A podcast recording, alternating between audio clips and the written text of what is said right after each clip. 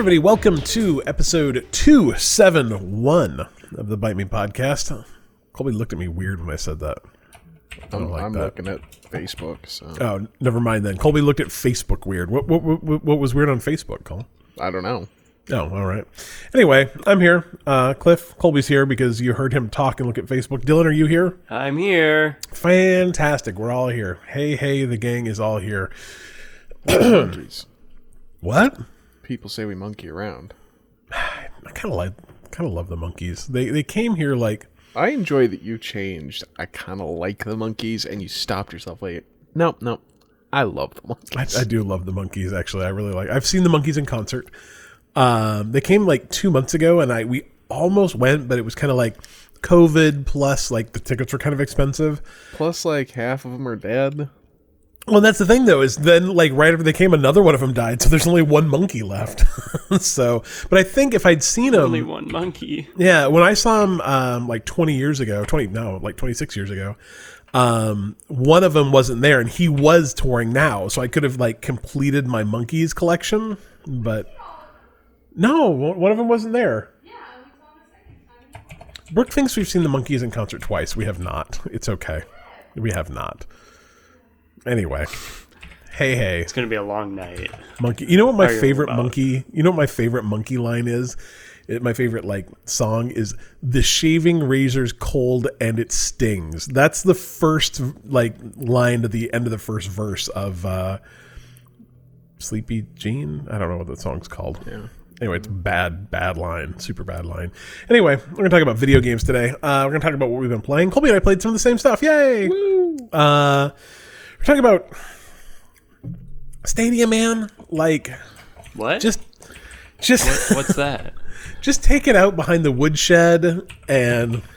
I'm just going to point out when Stadia came out, did we not all say like this seems like something that will just like you know fall to the wayside? And This isn't just gonna kill it? work. It's just it's a bummer. It's good technology. I wish they'd figured out a way to do it. Uh, Steam Deck might get a boost from the fact that it uses fancy little AMD uh, video card processor doohickeys. Uh, PlayStation. This is weird. So everyone was kind of wondering like, what is why does PlayStation want to buy Bungie? Um, like, what's the deal there? And then they announced that they want to get ten live service games into production or to be done by 2026, which first of all is very soon. And weird and we're gonna talk about that. Uh, the switch has officially outsold the wii um, which is that's a lot. That's a lot of switches y'all. Oh yeah, yeah I think the PS5 outsold the Wii U. that is true. Yeah they've sold more ps5s than they have wii u's which i mean it happens.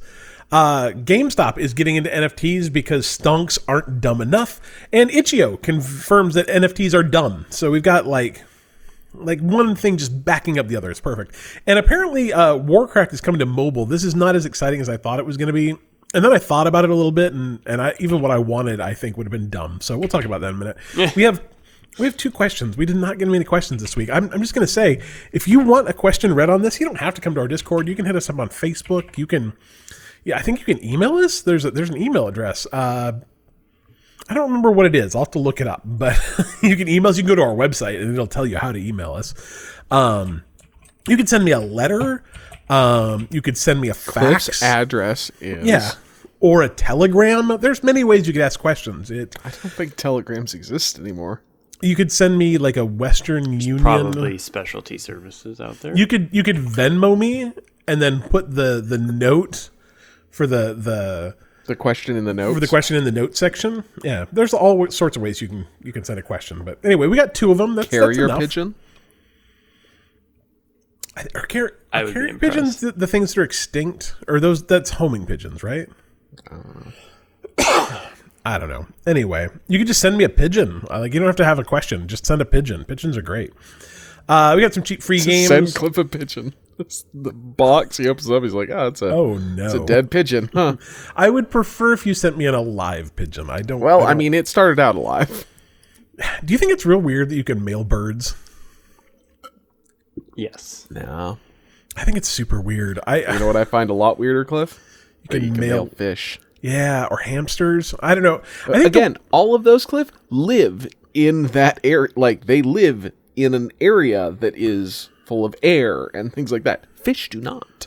Yeah, I mean, I guess that's I, I don't know. I think the thing that weirded me out the most about that is they're like you can send someone chickens, but we recommend that you know if you want them to get four chickens, that you send like six or 7 mm-hmm, And I just mm-hmm. don't want to open up a box like where a third of the chickens are just dead, the other chickens have been eating it, and I'm like, oh sweet, now I guess I've got four cannibal chickens. That's that's fantastic. I, I don't know. I just no, that's not a good idea. Anyway, why don't we talk about what we've been playing uh, instead of chickens? Uh, Did you play a chicken by chance? Yes. Cool. All right, Colby played a chicken. Tell me about A chicken? a chicken. A a a, a, a liha? Oliha? I don't know. O L I J H. J A. Yes. It might be Elijah. I don't know. It might be Oliha. Yeah, if that's a, know. if that's if that's Elijah, that's Elijah from Utah. Like that's. But it's also a Japanese company. So oh man, so it could be pronounced anyway. Like It could, like, it could I- literally I- be anything. yeah, I mean like it is a literal like Japanese like uh, I went to their Twitter and it is all in Japanese. Like it is not like, you know, that's a problem. yeah. Um huh. All right. yeah, so I do not know how to pronounce it. I'm going to call it Elijah just because that's what I've been calling it. All right. That's fair enough. Um, yeah. Elijah's uh like a action adventure game that was on Game Pass that uh, I decided to play because I it came on Game Pass and I'm like, why does this have like three stars? And I went and looked at the uh, ratings, and almost all of the negative ratings were like, I'm tired of all this like Atari looking crap on Game Pass. Like if if you release more of these, I'm gonna stop my Game Pass. You're like, oh well, then I'm interested. which I'm like, I mean, that's that's kind of what I want. Like, if they could put more on Game Pass, like I'll continue my subscription. I don't know if those cancel out, but um, so I decided to play it, and it's really good. So suck it, you one star dipshits.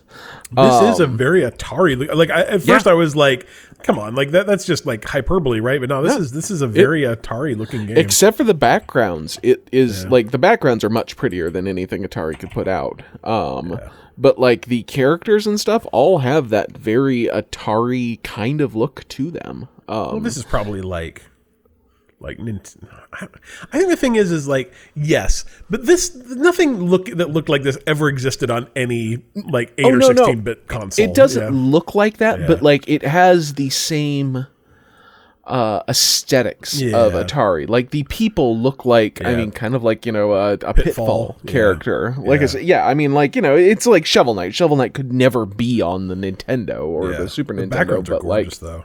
Yeah.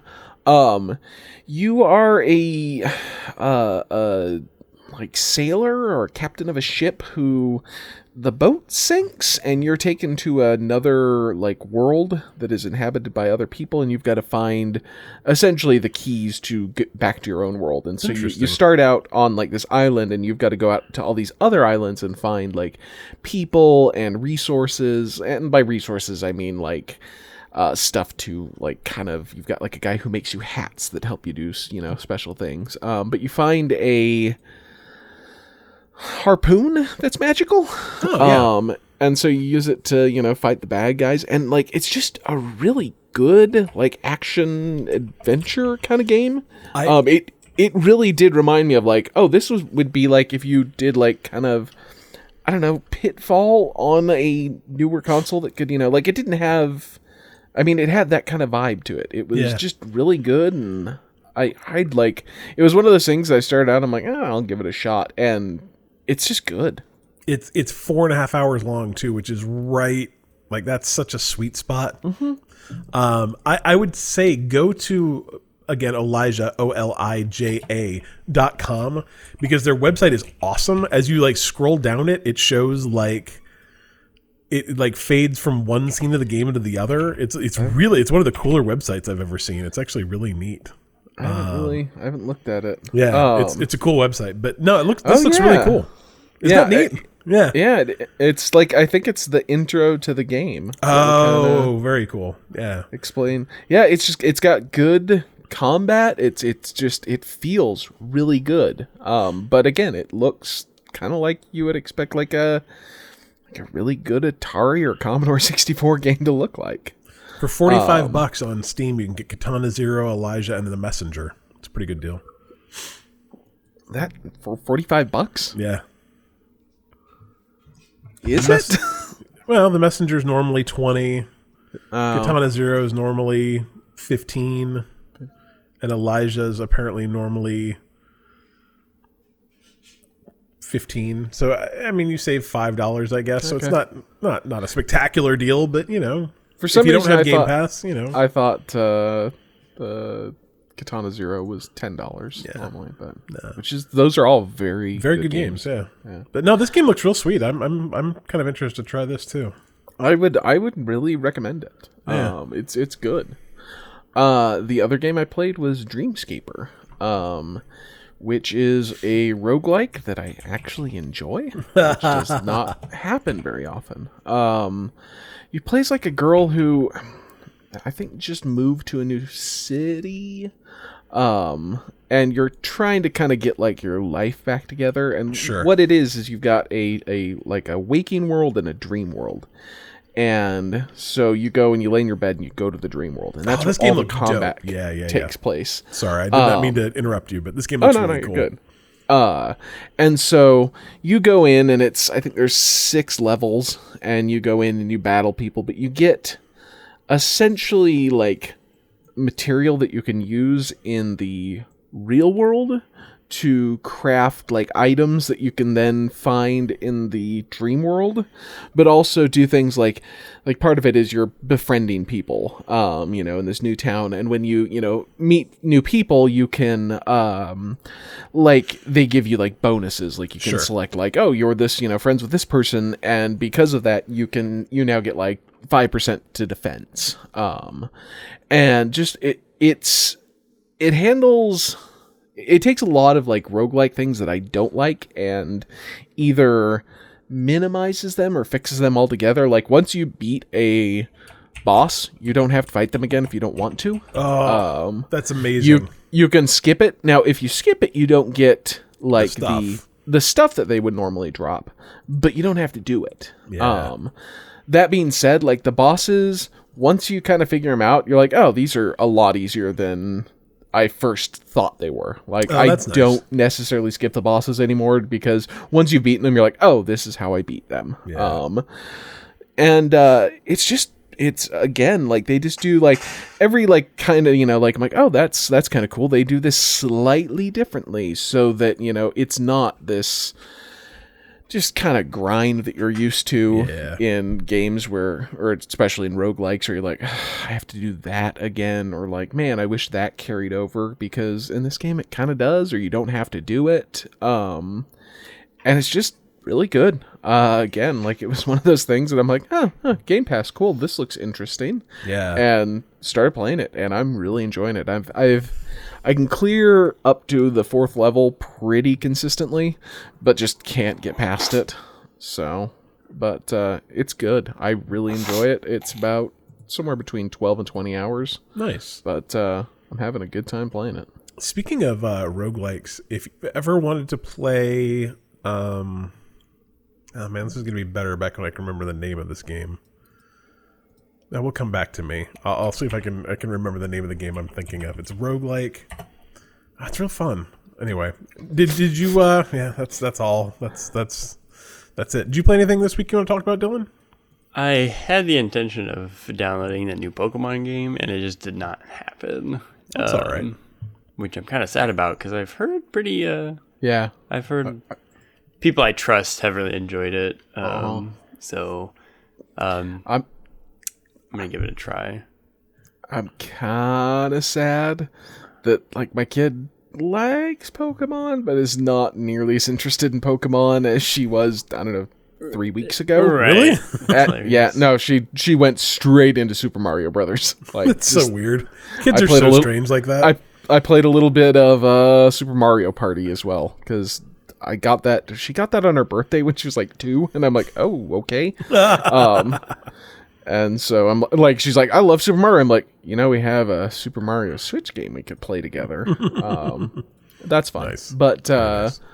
but yeah, like I she kind of dropped off like right after Christmas. Right after we bought her a ton of Pokemon stuff Of course, for Christmas. yeah, yeah. Right. She's like, yeah, I don't know, Super Mario's cool. I'm like, but this brand new, two brand new Pokemon games you got for Christmas. She's like, that's nice. I'm like, I bought her one of those games. you did. I bought her the other one. Now I'm sad.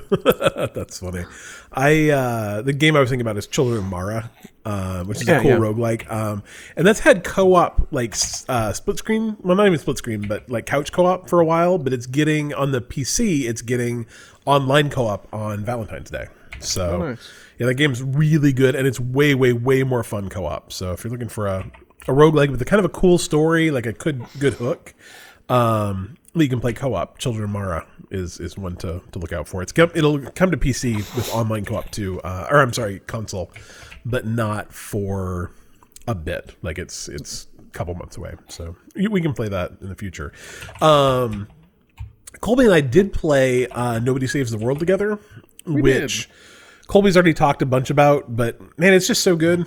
It's uh, and it's I love that game. it's super fun. It's it's uh I would say it's like a Zelda like, I guess. Um is probably kind of the closest. Um but like Link to the Past Zelda. Um do you, do you think that's right, Cole? Is that I mean, yeah, but like, I also think it's kind of Diablo-ish. Like, I mean, like it's Zelda-like, but also kind of that like Diablo. You know, um, Yeah, but it doesn't really have the loot, I don't think of a Diablo. it doesn't, but it does have like the class system. The kind of progression of, a Diablo. yeah. That's true. Yeah. No, I agree with that. Um but it's also really funny. Like it's really funny. Um, and I think it plays really good co-op. It's uh, the Uh-huh. kind of co-op it has is it's it's hundred percent drop in drop out. So Colby has been dropping into my game, which means that every time he comes in, he does not bring his own character. They just give him essentially a character that's leveled to the same level that I am, um, which is pretty cool because then I can play it. Like it actually is a great game for you to play if you've already played it before. Like Colby's already played it, so he already knows what the story is. So it's not a big deal that I'm playing it single player in between the times we play it co-op. I just push the story forward a little bit more. He comes in, hangs out with me for a couple hours, and then goes away. And it's actually it's actually kind of nice because everything he does for my characters while he's playing actually they save their levels. So, like Colby said in the past, it's a game where you can turn into a bunch of different characters, but a lot of the it's kind of interesting because the game hinges on the fact that you can turn into a bunch of characters, but you don't really have to if you don't want to. A lot of the time, um, there are, there are definitely places where you do need to turn into another character, but like I've played.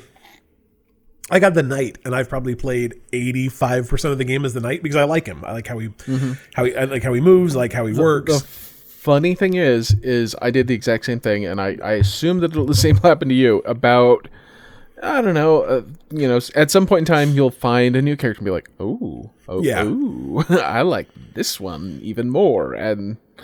Uh, then you'll find someone else who go like, "Oh, this one feels really good too," and Yeah. switch to that one. But the cool thing is, is Colby can come in and play the characters I don't play, and each of them have character specific quests that they have to do. There are things that they have to do, and so he's able to then come in and do those quests, level up that character, and also unlock the keys that we need to open up like the big dungeons. Um, without me having to do it, so I can play the character I like. Colby can play characters that he probably likes. I don't, I don't know. Maybe, maybe he doesn't of like them. Yeah. Um, but it's really cool too. Like Colby touched on this, but the ability to share like your uh, like passives amongst your characters is really interesting too. So you'll unlock a character that has another passive, that you can take that passive and use it on your character, which is it's it's it's hard to describe. Well, not only passives but other things. Too. yeah, actives too. Yeah, it's yeah. it's a until you actually do it, it's kind of hard to explain. But it's it's a really it's a really cool kind of complex game wrapped in this kind of super cartoony, funny, goofy package. So really, really well worth playing. I, I really enjoyed it a lot. So nobody saves the world. It's on uh, Game Pass, but you can also just buy it everywhere. It's made by the same folks that made. Uh, Guacamelee, which kind of gives you a, a hint at kind of the the humor and and not exactly the art style, but like they have they're really good at very uh, kind of exaggerated art styles, and this has got a, a lot of like ca- very cartoony, very like stretchy characters. So it's good. Um, I also played the Falconeer that was leaving Game Pass. It actually leaves Game Pass a week from today. Um, it looked really interesting, uh, and it just it wasn't for me. I played like uh, a mission and maybe it gets better but like that one mission did nothing to actually suck me into it so it's a it, it, it i don't think i realized that it's essentially just a flight sim um, but instead of f- flight simming in an airplane you're flight simming on a giant bird. Um you do a lot of just like all right kill these other birds and then like and now we fly to the next location and then it's just you flying on this bird for like three minutes. And then you I want to say that that's the game though that was made by like one person. It is i don't know. It's to an extent. I mean, it is it is very much one of the, like i actually as i was waiting for it to install or no i was doing i don't know what i was waiting for but i was i was reading about this one guy and it it honestly kind of was a bit of a turnoff where he's like i'm a single developer. Well except for all the things that i outsourced. You know it was kind of one of those like well i mean i didn't do the music and like i didn't do any of the the like localization. I didn't do any of the console porting. I, you know, I built it for the PC and this other guy did all the actual work. He's like, I can't, I can't be bothered to do like Xbox certification or filling out forms. So I had this other guy do that. And I'm like, well, okay. Like I, granted, yes, he did, he did the graphics, he did the gameplay, like wrote the story, absolutely single dev. And it's a very impressive looking game for a single dev but also was kind of one of those like I'm a I'm a solo developer except for all the places that I wasn't. Um, so you know whatever. Um, but mostly I just thought it was kind of dull. Honestly, it wasn't. It was not super super anything. So, but anyway, you've got about by the time you hear this podcast, you've got about five days to play it on Game Pass. So I don't know. Go go try it. See if it's for you, and if it is, then buy it. I guess you'll get a ten percent discount. Uh, anyway, that is what we've been playing. Next, we're going to talk about our wonderful patrons, the people that fund this delightful podcast that you're listening to right now.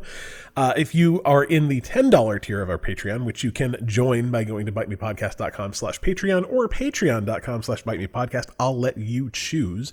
Uh, we will read your name on every episode of the podcast. So big shout out to John Tippins, Sean Palmer, Austin Palmer, Alan Schulte, Joe Cole Jr., Anonymous, and Rich Deacon. We really appreciate y'all uh, helping to support the podcast and, uh, you know, let us do things like pay for the software we use. It's fun stuff like that. Uh, again, you can go to patreon.com slash bite me podcast to become a supporter. Uh, big shout out to all those folks and all of our other patrons as well. Uh, Dylan, you want to, you want to just let's, let's go straight into this. News. It's very forceful. I liked that. That was that was very good. It's now. It's what is now. now. Now, news is now. Uh, man, Stadia. I. It's they're a- doing great, right? yeah, they're just just just just doing just doing great. So, you know, I think everyone at this point kind of knows what Stadia is, but I guess if you're unfamiliar due to the complete lack of news about it and so on and so forth, Stadia was launched what two two years ago, three years ago, as a as a streaming platform. And the, the the biggest problem that Stadia had is they had terrific tech. Like the tech of Stadia is very good. Like you can play games in the- Chrome. Biggest problem that Stadia had is that it was owned by Google. Yeah, yeah. They it, but but like like I said, the software is really good. Like I the first time I played um Assassin's Creed Origins, Odyssey, one of those in a Chrome browser. Like I, I mean, I remember I showed it to Dylan and Adam at the time. I'm like, I'm playing Assassin's Creed Odyssey or Origins, Origins, like on my MacBook Air via the internet, and it looks flawless. Like very, very impressive. Um, and then it launched, and they were like, "Well, we don't, you can't play any of the games you already own. You have to buy games from us." And I'm like, "Well, that doesn't seem like a great idea." And this is going to cost me ten dollars a month too. Um, and and I mean I think ultimately everybody's fear was exactly what's going to happen is you were going to buy games on Stadia, Stadia was going to go out of business or you know Google was going to shutter Stadia and you would not be able to access those games. And I'm not saying that's what's happening here, but Google announced this week that of the the number of people that work for them on the Stadia project, 20% of them are actually focused on making consumer level they're working on the consumer version of Google Stadia. The rest of them are working on what they call uh, Google Stream, which is essentially the the business side of of Google Stadia. So they want to take this software and instead of letting you play games on it, they want to license it to other companies. They're talking to Bungie, they're talking to Capcom. Oddly enough, they're talking to Peloton. I don't I don't know what happens when a company with software they can't figure out how to use talks to Peloton, a company with exercise bikes that are driving it into bankruptcy. I'm, I'm not sure what the uh, what the goal there is, but you know they're they're just talking to all these different companies, and, and their hope is that they can license the software for other companies to use. So you'll be able to, like, for instance, Capcom wants to use it for what I've always thought would be brilliant. We can put demos on this the software, or we can put you know demos on Stadia. People can play them from anywhere, and then you know eventually purchase them on the Xbox or the Switch or whatever. Um, I just think it's a bummer that uh, that it got to where it was. I mean, I, what what I would say would be the what what would be the best case of this is if like Stadia could partner with Nintendo and use Stadia as no, I mean it makes sense though. So there's already a bunch of games that don't run very well on the Switch, and they're already looking at cloud-based versions of things, right? So New Kingdom Hearts is entirely cloud-based. So why not partner with Nintendo to be the streaming partner for the Switch? Put all the Nintendo games on Stadia and let people play them that way. Um, makes more sense to me than what they're doing. because that's not how Nintendo works. No, it's not. It's a shame, but uh, I don't know. I I don't. There's no way Stadia makes it past this year as a consumer service. I would be shocked if they make it past this summer as a consumer service. It's just, it's a shame because it's really good. It's really really good. Every time I've tried it, um, it's great. But I mean, you know what they're saying is is that at the end of 2020, um, they wanted to have a million active subs and they missed that by 25%. Like that's not a like, oh man, we're so close. That's a oh shoot. we we missed that real real real bad. But you know, they they're saying that they're going to put 100 new titles on it this year. So I maybe, but I I don't I don't anticipate this No. I don't anticipate this this lasting much longer, which is just a bummer. Like I said, it's it's a great technology that just didn't just didn't make it. So, uh, speaking of technology, that I guess we'll see if it'll make it or not. The Steam Deck is uh, launches, I think, uh, two weeks from today, a little little bit more maybe. I think I think the first thing start shipping the twentieth or the twenty first, right around there. So uh, people are going to actually start having Steam Decks in the wild. Uh, there was actually a big, like one of the big things that happened this week is uh, they started showing uh, this. There was this picture that went everywhere of a Steam Deck next to PlayStation Plus. And they are shockingly bigger than PlayStation Plus. I don't. You've got bulk. How do you have an idea how like a, a PlayStation Plus compares to a Switch? Like smaller, obviously, but Oh yeah, way smaller. yeah. But like you could fit, I don't know, three PSPs, four PSPs in a Steam Deck. Like the Steam Deck is not a small piece of hardware um, in any way. A lot of people were very like, "Oh God, that thing is monstrous." Oh, Colby's gonna pull out his PSP or his or his uh, Switch, or both. Uh, a Vita. Oh wait, no, this is a PSP. yeah. It's like how big would you say that thing is? Like So this is an iPhone. Let's see, I should switch over so I'm actually looking to see. If I can I'm see you. Looking at the camera. Yeah. This is an iPhone. Oh yeah, yeah, yeah. So oh, a PSP is okay. So this is actually fair. A PSP is freaking tiny. Like it's it's way smaller than Colby's iPhone 10 Max. So they're actually smaller than I thought they were. Yeah. So iPhone 11.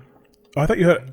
Oh, I thought you know you have a 12. You have a 12 Pro, don't you? I don't know what I have. Yeah. Well, you got something. I have some sort of. Anyway, so to say that there's four of them, that's not terrible. That's really not bad. Um, but they're big. They're real big. But uh, that's actually not the news. The news is that uh, Steam Decks use AMD processors and video cards um, as much as they have discrete CPUs and video cards.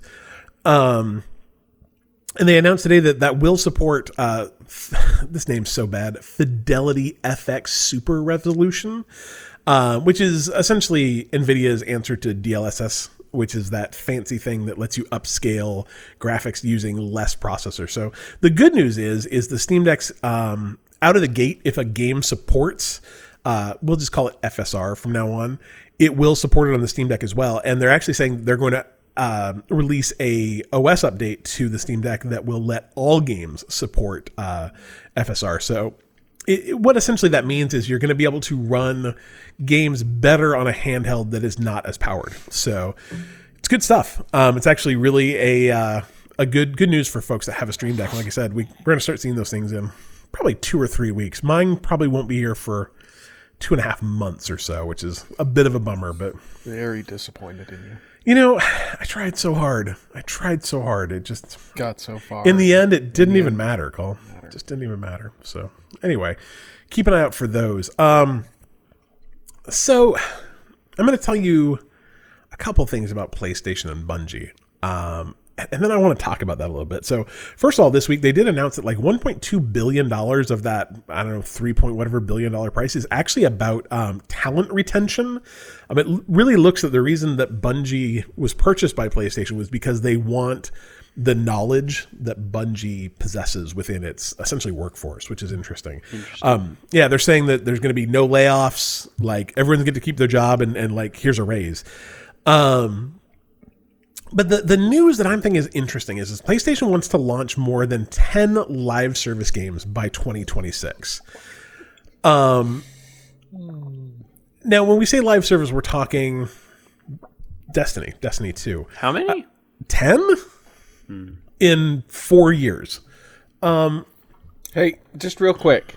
Name me 10 uh games of service games going now. Right, that was my what I'm point. thinking. Yeah. Like, didn't we try this and find out that it was actually a really bad idea? like, I mean, I mean, I guess they figure that Bungie can do it, right? Like, but maybe only one. Why would you make ten? Right. It it it it seems to me that like live service was a huge like buzzword like two years ago, and then a bunch of them launched and just flopped because I think that live service games just don't take into consideration there are people that on day two of your game are going to play all 90 hours of your content somehow. Like it's only been 48 hours but somehow they they managed to get all the way through your content and now are pissed because it's a live game. Where's their where's their new stuff? Um i mean i think it'd be way easier to to like list 10 live service games that failed um, than it is to, to list 10 that are I can do that. Going, right? But this is the this is these so Deep Silver um who makes uh, Bayonetta, I want to say. I think that's the name. Deep, yeah. Deep Silver, yeah. Is also saying like their new CEO came in, he's like, I want to make a bunch of live service games. And I, I'm just like okay, that's cool, but does anyone actually talk to gamers and see if this is something they want? Because I, I don't think it is. I'm really, I, I really don't think it is. We're gonna have live service games with NFTs. Yeah, right. I mean, like, I don't want. An, there was a brief minute where I was like, "Oh, live service games, those seem pretty cool," and then I played two of them, and I was like, "No, I, who's got time for this?" You know, I, I don't know. Anyway, I guess I guess we'll see. But that seems oddly ambitious um, and not very well thought out. Like I, I, I, every time if Sony does something really dumb, I'm like, is this going to be their their Sega Saturn? Is this like their, you know, the thing that's going to kill them or their their Dreamcast, whichever you want to call the downfall of Sega? So I don't know. I guess we'll see. Um, Ten games in four years seems like a lot when they bought Bungie two days ago. So Anyway, uh, as Colby said, PlayStation 5 has now outsold uh, the Wii U, which again, it's like what 17 million. Like you know, it's not it's not a that wasn't a hard uh, wasn't a hard climb. But the Nintendo Switch outselling the the Nintendo Wii at a, hundred million units is actually. Uh, very impressive. Apparently, is the fastest console to cross 100 million units as well. So, um, you know, not not anything more than here or there, but like that's I always think it's kind of interesting to see uh these consoles. I mean, 100 million is a lot. I mean, times times 100 million times $300. like that's a It's 300 million, and I'm not going to do that math or check if that is correct. what is it? Is that 30 billion? I don't know. Either. It's a lot, man. I'll tell you that. It's a whole lot. So, uh, you know, good good for the Switch. It's a it's a great system that deserves probably to have sold 100 million. It apparently needs to sell. It's sold 100 and- 103.54 million. Um, I, you know, but it needs to sell like 153 million to outsell the Nintendo DS. So I don't know. Nintendo's saying that the Switch is about halfway through its life. So conceivably, could sell another 50 million units? Maybe? I don't know. Guess we'll see. Uh gamestop. Speaking of companies that i wish would just die um gamestop is on the heels of being brought back to life by Stonks. Stonks, uh, is launching its own NFT marketplace this year in partnership with an Australian blockchain startup called Immutable X. Um, GameStop has invested $100 million into buying Immutable X tokens that will grant uh, content creators uh, will grant creators uh, NFT content and technology. So, uh, GameStop's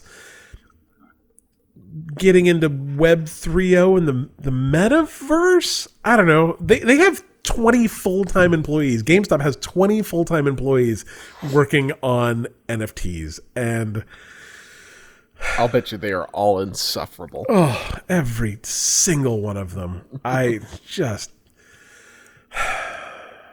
anyway, to back that up, uh, the folks at Itch.io, uh, again, uh, for some reason, I, I don't know exactly the reason, but I have to in- issue a content warning every time we talk about a creator talking about NFTs because we're going to say the F word again.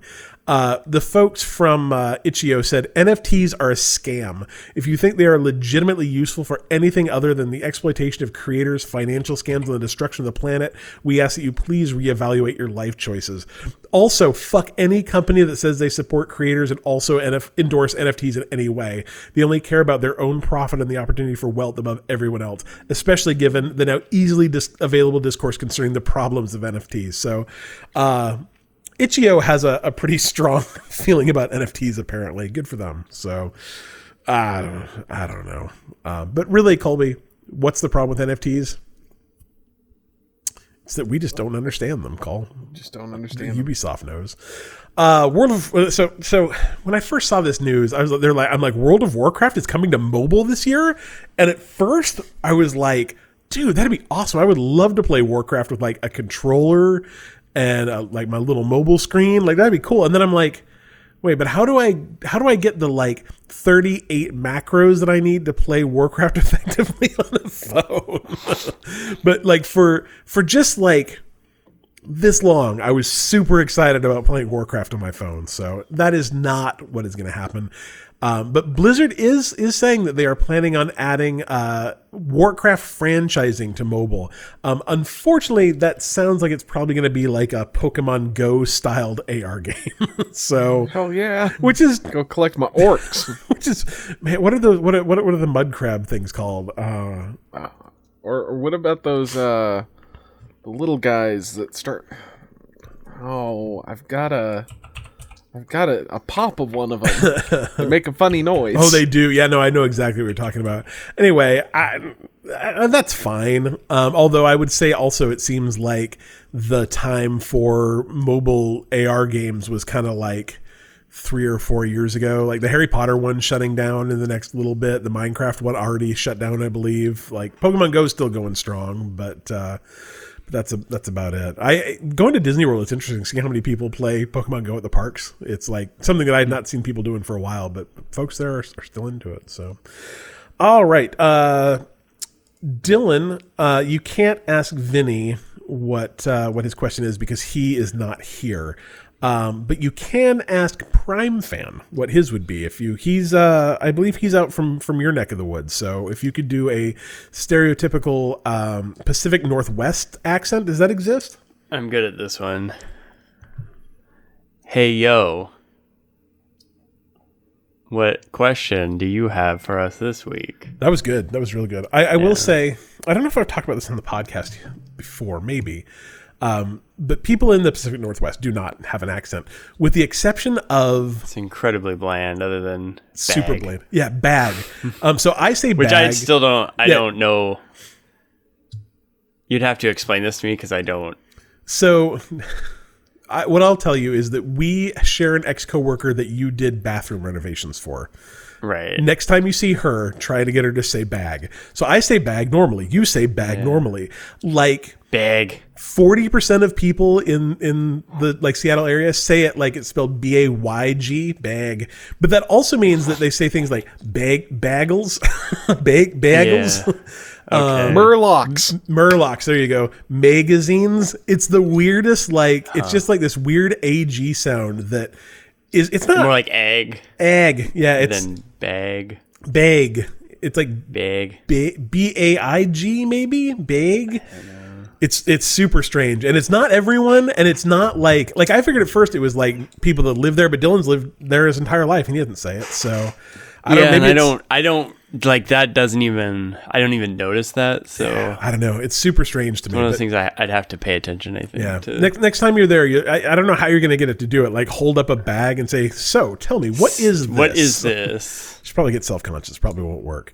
Uh, all right. So Prime Fan uh, says, "What is your opinion on Dungeons and Dragons?" And I say, as a child of the '80s, it's what Satanists play in order to. Um, I I will never forget. Uh, in the middle of the like satanic panic around D&D, my mom, bless her heart, told me a story about her brother-in-law's brother who like his his AD&D character or his AD&D character died and he almost killed himself because it was it was, you know, such a big deal.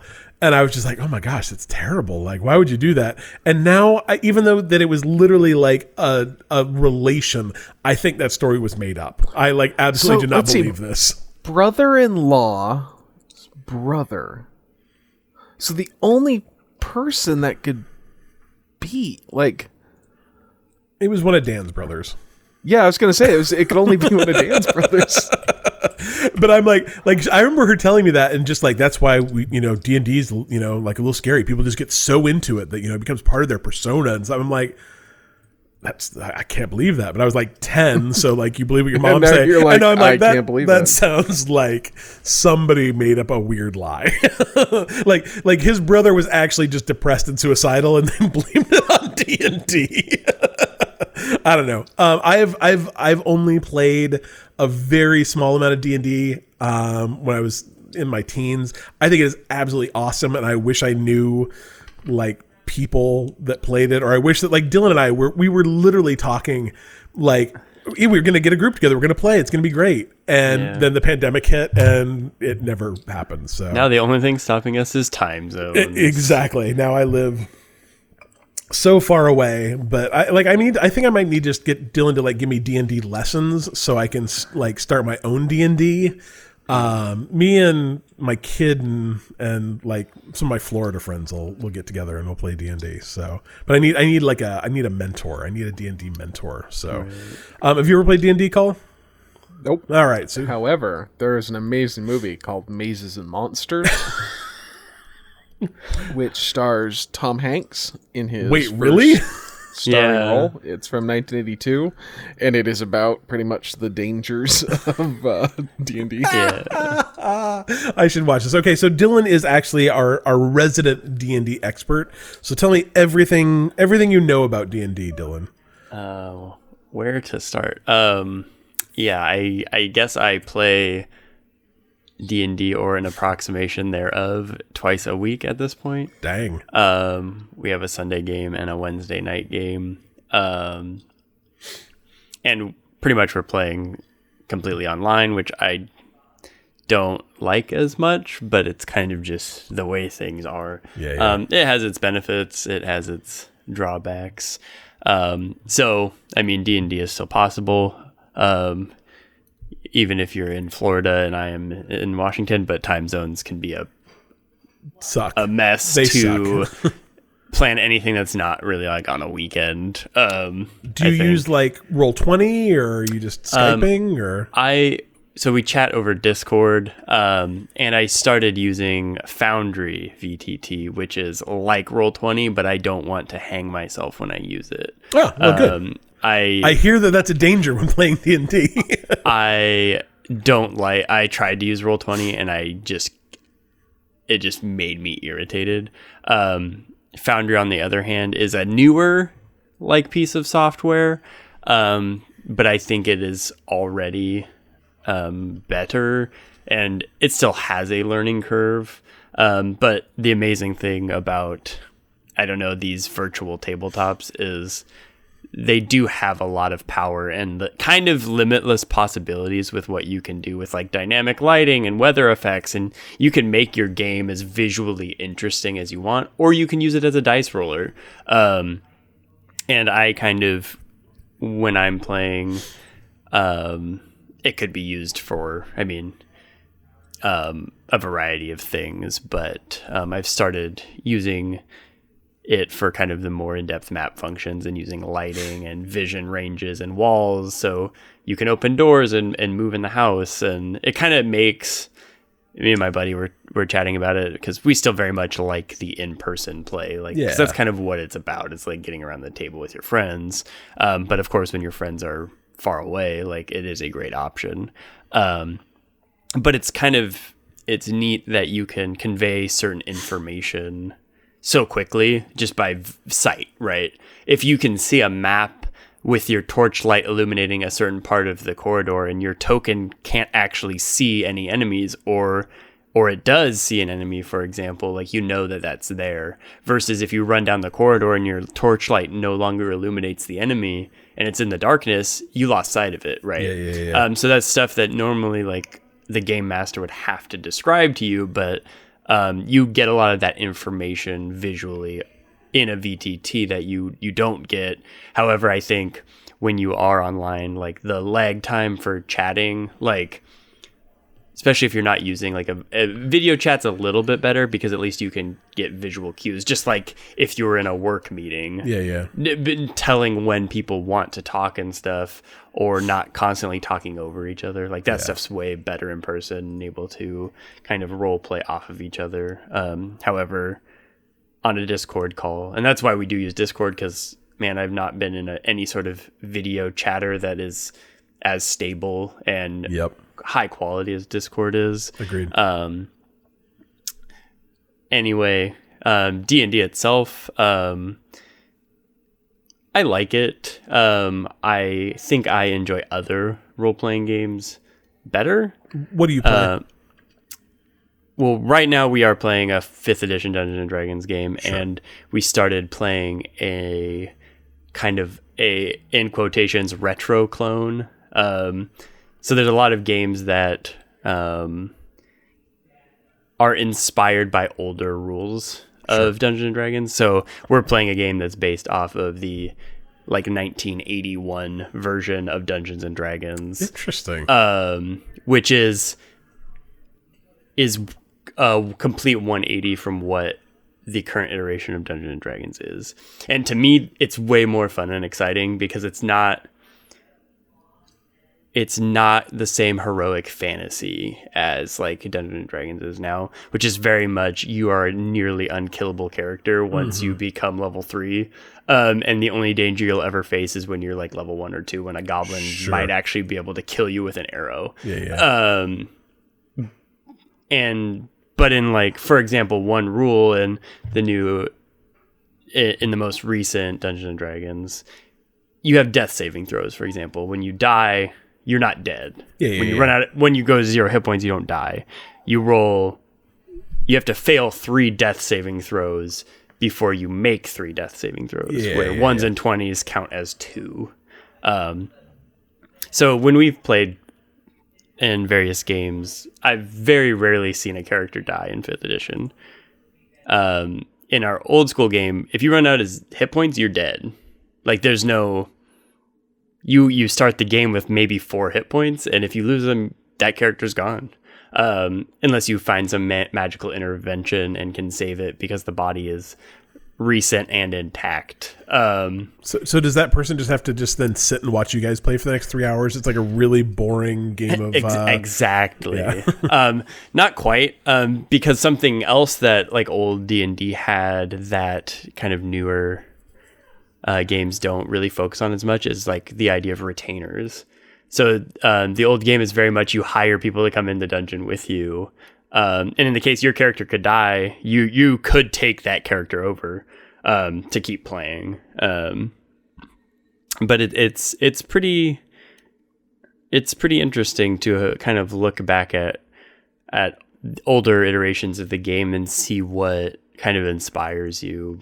Um, and for me, that's kind of like the lack of rules, um, where I think over time the games become overwritten because they they create a rule for every situation, right? Sure. And they've created so many classes with so many unique abilities that now if someone wants to do something that another class has an ability to do by giving them the power to do that you've now devalued this other thing that has a unique ability to do that right Sure. so you're constantly watching for that kind of stuff whereas older versions of games did not have nearly as many rules and it was very much up to your discretion of what a player wants to do and their ability to do that and whether you need to roll a dice um, and i think that's very freeing because um, the judgments can be made with less mind to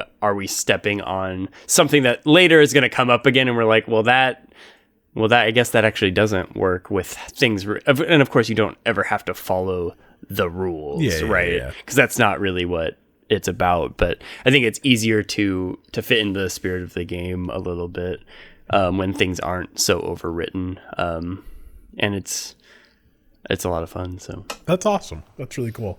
Um, do you have any uh, like? Do you have any advice if someone wanted to to start playing D and D? um Like if you like, I bought the like D and D starter kit, and it seemed like actually a really good way to get going on it. Um, I just don't know enough people that play. Like it seems like the the D and D starter kit like requires like uh, a DM plus like three or four people. So if you don't have like right you know, um so is that I guess it is that common? Is is is it common to need four or five people? sort of uh, i'll give a multi-part answer to that question one that starter set is great the adventure in it is probably one of the best like pre-written adventures they've Sure. done um, in the current version of the game and yes it probably does need a, a game master and probably three players at least Sure. um, I think three to four is kind of the sweet spot. Um, they also put out a product called the Essentials Kit, which is also a starter kit that I think comes with a couple extra dice. So whereas the you get like a, a seven die set, which is typical. This one gives you a couple extra d6s and an extra d20, which is needed when you roll for advantage and things. Sure. Um, and those are common dice that you would need more of, right? Um, and it also gives you a little bit, I think, a little bit thicker of a rule book that has most of the core rules in it, but it's basically the same thing. And it also has another starting adventure. Um, but it also contains rules for playing with hirelings. Oh, interesting. So it's actually a product they put out in mind that you could play with just your kid oh, and he could have a hireling and has rules on how to run them. oh, Um, now, would it be better with three people? Probably. But it, it very much has this in mind to have a little wizard that follows you around where the the player who is actually playing the character still has the spotlight, but they have a friend with them that can help them so it's not just one versus a band of goblins. sure. Yeah, It's yeah, yeah. you and your wizard friend um, can get into shenanigans. Um, so that's a pretty cool product. I haven't actually tested those rules. That sounds cool. Um, there's also, I mean, um, yeah, I mean, I guess that's probably the easiest way to answer that question for Dungeons and Dragons Yeah. specifically. Yeah. Um, the other piece of advice is I don't know, just try to play. Yeah. Um, just because I don't know if I'd let. Yeah, it's kind of like having just one person to play with might be kind of tough, but if you could even get two people together, Yeah. I think you I think you'd have you'd you'd get at least a little bit more out of it. Um and at the same time, like I'd always be happy to do even a one-off game where we Yeah. all all spend a couple hours on a weekend and play and then you're like, "Okay, I get this. We like this." And then you can go from there or something too. So because I know like never having done it before, having done it very little, it's like what what does this even look like? I don't know, right? Yeah, so yeah, yeah. um, overall, it, it's a great time though. That's awesome. That's really cool. That is good. Um, Colby left for a minute and then came back, and I think he's just wearing um, uh, John Goodman's glasses from The Big Lebowski. Is that correct? yes, that's correct. Yeah. I, I don't. They're my they're my they're my Jeffrey Dahmer glasses. Oh yeah, that that would also that would also work. Um, anyway, th- that's that's how things work in this podcast. Thanks for that, Dylan. I appreciate that. That's actually a really good a really good intro to D and I'm gonna have to check that out because I could probably get two people. Like I could I could get my kid and I could probably force my wife to play. So Right. we can we'll have I mean, a- it might. I mean, you might end up having more fun than you expect. Yeah. So, get some hirelings. well, it's definitely something I think. Not to go back in a tangent the opposite direction, but um, I've introduced most of the people I play with regularly.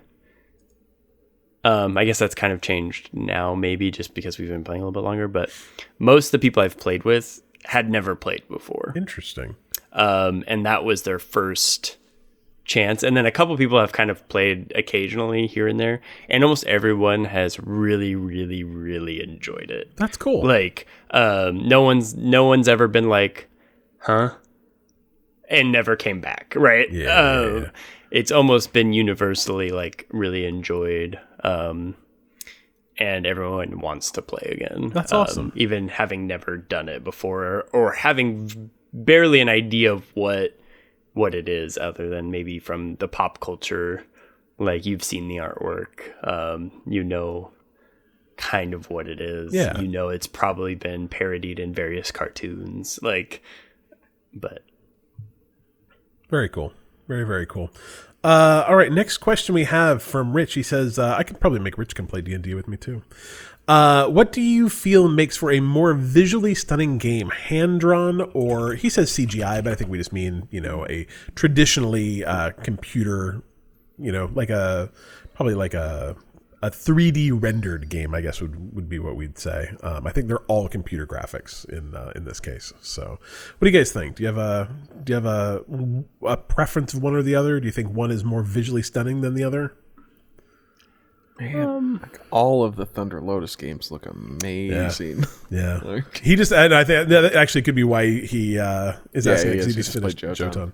Um, I would say for me, um, as we get to the point where games like games aren't photorealistic in any way, but games are shockingly realistic these days. Like a, a good looking game can be incredibly good looking.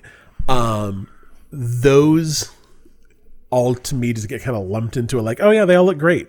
Um, whereas a game with a really distinctive, like like the hand drawn art style of the of the um, uh, shoot, I'm drawing a blank on all their other games too. Cole, um, help me out here. Spirit Spiritfarer, Spirit Fair, um, that other one, Jotun, and the one that I yeah, remember. good Metroidvania game. Anyway, like those are are shockingly gorgeous. Um, even like Colby and I played Cuphead. Cuphead, um, Kingdoms, Kingdoms Two Crowns. Is that what it's called? Kingdom. No, no, Uh, Kingdom- Uh, oh yeah, Kingdom Two. Like- Sundered. That was the one. Yeah, Sundered. Uh, Kingdoms Two Crowns is a is a pixel art game, and like at first you're like, "How this game's kind of blocky pixels," and then you're like, "Man, look at the foregrounds, look at the backgrounds, like look at look at how well they used pixels to represent different things." Um, you know, I, I'm really I'm really leaning like I I don't need pixel games because they're some sort of like indie, you know, hipster whatever. I just and it's it's probably not even nostalgia really because I'm not necessarily like I don't go back and play NES and SNES games like I'm not nostalgic for them but I think that like a really well art directed game is going to be more visually interesting to me than uh, a you know another game that looks like Call of Duty.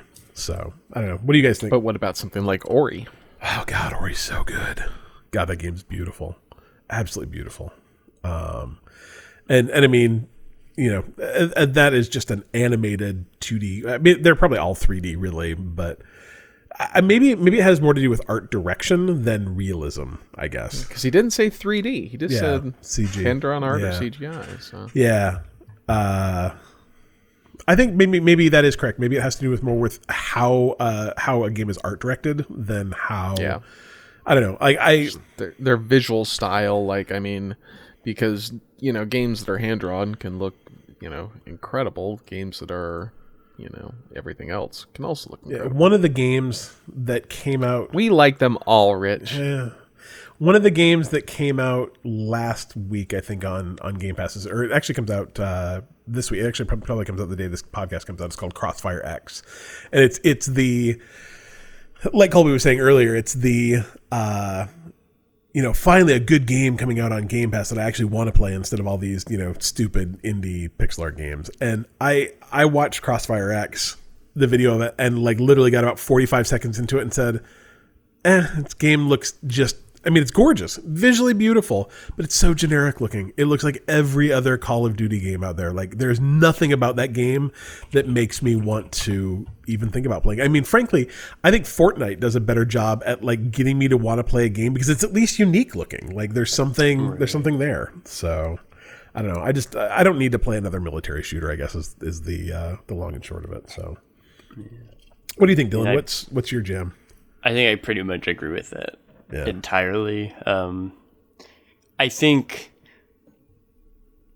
I think part of the struggle is the better a game looks. I don't know. It's almost like the worse it looks sometimes because it has that an uncanny valley Yeah. kind of like it's never going to be real, but it, the closer it looks, it's kind of makes it weirder. Yeah. I don't know.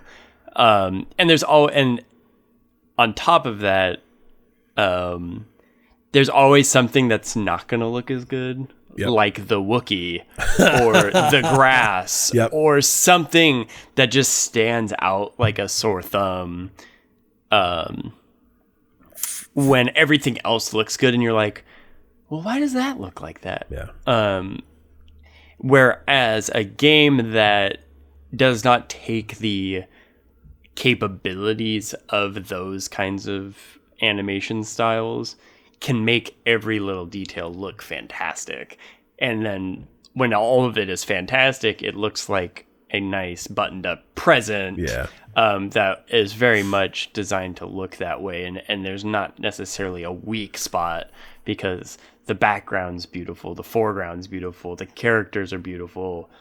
Every little piece of it, like, is meant to be there. Um, and things like Fortnite um, or like Sea of Thieves, for example, those games can be gorgeous even though they're not they're not trying to be photorealistic. Like Sea of Thieves is like the best looking water Ever. ever, right? And and it has this kind of cartoony appearance, and the game is just beautiful because of it.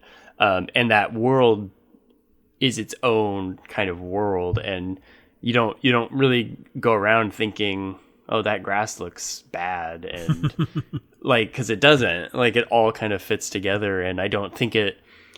I don't look at realistic military shooter number two and say that game looks better. Yeah. I'm gonna play that. Like that's just not something that I I don't really ever consider. Um, and I think because of that, those games suffer by being so samey Yep. because the gameplay is not really changing, the graphics aren't really changing. There probably was a time when the graphics jumped enough where we're like, oh, I kind of want to play that because Yeah. that does look really good. But I don't think we we don't have that anymore. That's kind of a thing of the past. Um, and even playing games that I don't know are a few years old, they're fine. Like it looks fine. Um, you're not like I'm not like blown away or like oh that game's four years old. It looks terrible now because everything looks so good. Um, that leap is just not quite. It's way more incremental than it is Yeah. leaps and bounds. Yeah, no, I agree.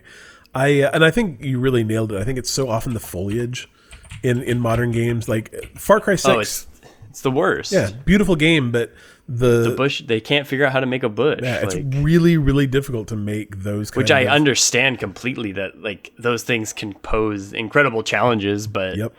it it makes a difference when I don't know the world seems like the character models look so good and the bush just doesn't. Yeah, well, or it's like two dimensional bush, like from one angle that's invisible. I don't know. Yeah, especially when you start running into them, like they don't seem to scale very well. Like with speed, I, I, it's it's always that that does it for me. So I don't know. It's uh, I, I I'm just not excited by those games these days. I mean, literally, Colby sent you know he's talking about. Uh, uh, Elijah early, and I like went to him like, "Ooh, this is really interesting looking." I mean, it's made out of Legos. It looks like you know, but it's interesting Legos. So I don't know. Uh, cheap free games. We've got uh, Epic Games this week is a game called Windbound that actually looks really cool. Um, uh, the, the description's not great. The Forbidden Islands are calling. Unlock their secrets. Um, shipwrecked on an island, uh, you explore, adapt, and navigate the lands and perilous seas to stay alive. So it's a kind of a survival gathering game where you uh, try and get back to where you're going. But there's a lot of oceany stuff and islandy stuff. It looks really fun. It's actually a game that I've been kind of keeping an eye on for a while. So take a look at that. Uh, game Pass on February 10th has Besiege coming to Cloud Console and PC. It's uh, that physics building game we talked about last time where you build um, essentially siege machines to try and break down castles. Um, the aforementioned Crossfire X, um, which to me is just a really, really generic looking um, military shooter. Uh, I did hear that the uh, the missions were designed by Remedy though, so if that's your thing, maybe maybe it'll work for you. Um, Edge of Eternity is coming to Cloud Console and PC on February 10th as well. Uh, this is a kind of a it's a JRPG turn based game. Um, it definitely did not look like anything I want to play, but if that's your thing, maybe maybe you would. Uh, Skul the Hero Slayer is a fast paced action rogue light rogue light. Um, where you can actually switch characters by getting a new head, uh, kind of an interesting mechanic. That that sounds like something you might want to play for an hour or two. Call. Uh, The Last Kids on Earth, Earth and the Staff of Doom, like we said last time, that is a video game based on a Netflix series, based on a series of books, uh, coming out February 10th on Cloud Console and PC. Looks good. Beat up zombies as a kid using um, some sort of uh, sword bat thing. Looked looked fun. Uh, Ark Ultimate Survivor Edition, Survivor Edition is coming to Cloud Console on PC February 14th, so you and your Valentine can play some Ark, ride some dinosaurs. Um, act, yeah, yourself. yourself, um, and then look very concerned about it. I, I, I don't know. Uh, but then pick it up and use it as fertilizer, I guess. Infernax, uh, February 14th as well. Uh, it is a, I don't remember about this one. Uh, it's the adventure of a great knight who returns to his homeland only to find it plagued by unholy magic. While in your quest to find and destroy, Been there. Say, yeah, right. Who hasn't had that happen? Well, in your quest to find and destroy the source of the corruption by any means necessary, you'll face ruthless creatures, dangerous beasts, and precarious terrain.